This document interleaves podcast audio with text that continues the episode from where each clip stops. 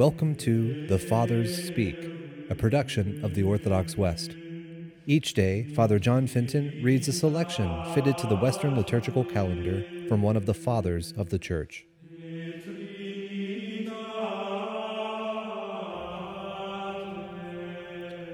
From a sermon by our Father among the Saints, Cyril of Alexandria.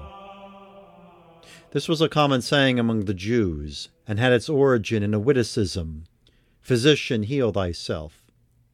For when physicians were themselves ill, men would say, Physician, heal thyself. Christ, therefore, setting before them as it were this proverb, said unto them, Ye wish for many signs to be wrought by me, especially among you in whose country I was brought up. But I know the common feeling to which all men are liable, for always, somehow or other, even the choicest things are despised when there is no scarcity of them, and people have them in abundance. And so too is the case with men, for his acquaintance will oftentimes refuse one with whom they are familiar, and who is constantly among them, even the honour which is due. He rebuked them, therefore, for asking so foolishly, Is not this the son of Joseph? And still keeping to the object of his teaching, he says, Verily, verily, I say unto you, that no prophet is acceptable in his own country. They then were inflamed with anger, because he had branded their wicked thought, and also because he said, Today is this scripture fulfilled, namely, that the Spirit of the Lord is upon me and they considered that he made himself equal to the prophets.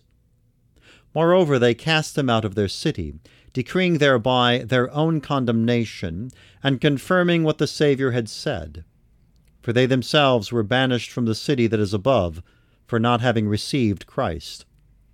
And that he might not convict them of impiety in merely words, he permitted their audacity against him to proceed even unto deeds for their violence was unreasonable, and their envy untamed. Leading him therefore to the brow of the hill, they endeavored to throw him from the crags. But he went through the midst of them without taking any notice, so to speak, of their attempt. Not as refusing to suffer, for this reason he had come, but as awaiting a suitable time. For now was the commencement of his preaching and it would have been unseasonable to have suffered before he had proclaimed the word of truth. For it depended on him to suffer or not to suffer. For he is the Lord of times, as well as of all things. And this is a proof that when he suffered, he suffered voluntarily, and that then he could not have suffered, had he not yielded himself thereto.